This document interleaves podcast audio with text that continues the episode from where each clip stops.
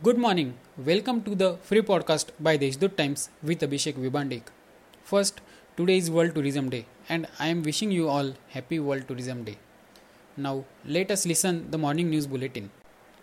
The much awaited MTDC's Grape Park Resort, a tourism complex at Gangapur Dam which will give a new dimension to Nashik's tourism sector, will be inaugurated by Chief Minister Uddhav Thackeray today, September 27. The withdrawal of the southwest monsoon has already begun from regions of Nashik and Dhule and it is most likely to be completed by September 30. Predicted Srinivas Aundkar, Director MGM Center for Astronomy and Space Technology, Aurangabad.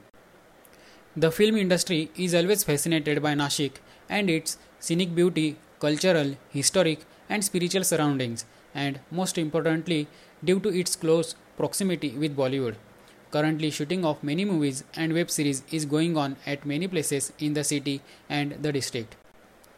Despite instructions given by District Guardian Minister Chhagan Bhujbal to local authorities for repairs of the old 16 village water supply system, which is a major source of water supply to Lasalgaon town and neighboring villages.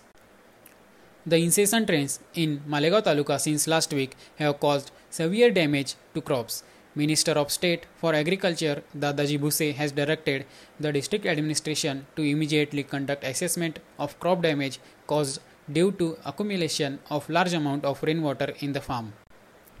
As per the report received by the District General Hospital on Saturday morning, 61,339 COVID 19 patients have been discharged from the district, and at present, 7,683 patients are undergoing treatment the death toll has increased to 1,275, informed Dr. Anand Pawar, Resident Medical Officer, District General Hospital. These are some of the main news. For more news, subscribe deshdoot.com. Stay home, stay safe, have a good day.